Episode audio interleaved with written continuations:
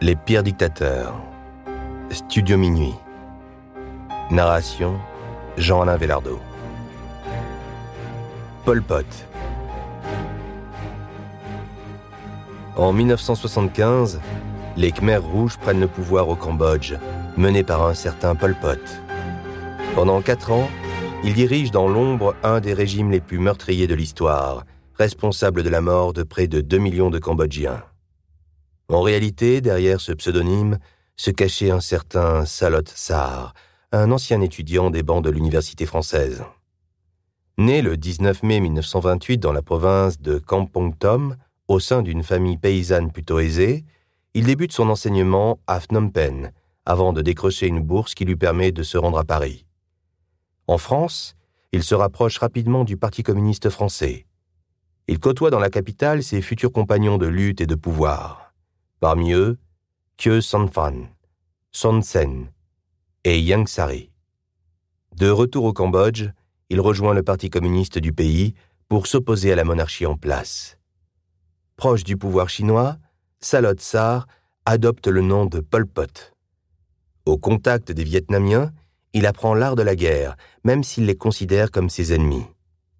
Après cinq années de lutte dans un contexte régional rendu chaotique par la guerre du Vietnam, les Khmers rouges renversent le maréchal Lon Nol le 17 avril 1975.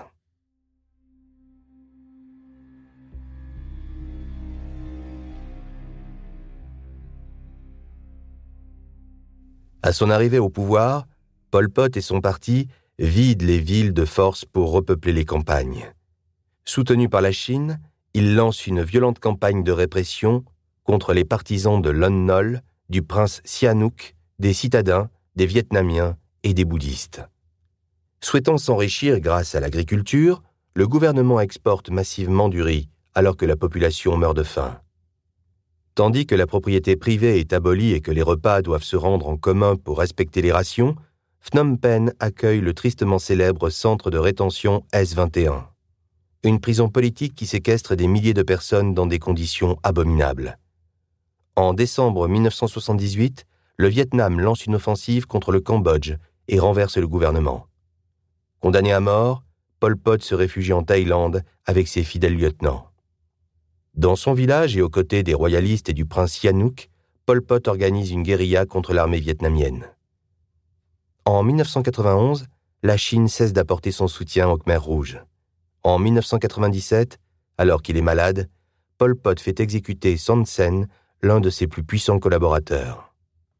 Les cadres Khmer rouges, eux, se rapprochent du pouvoir en place et se retournent contre lui. Assigné à résidence à perpétuité, Pol Pot décède le 15 avril 1998 d'une crise cardiaque, laissant derrière lui des milliers de morts.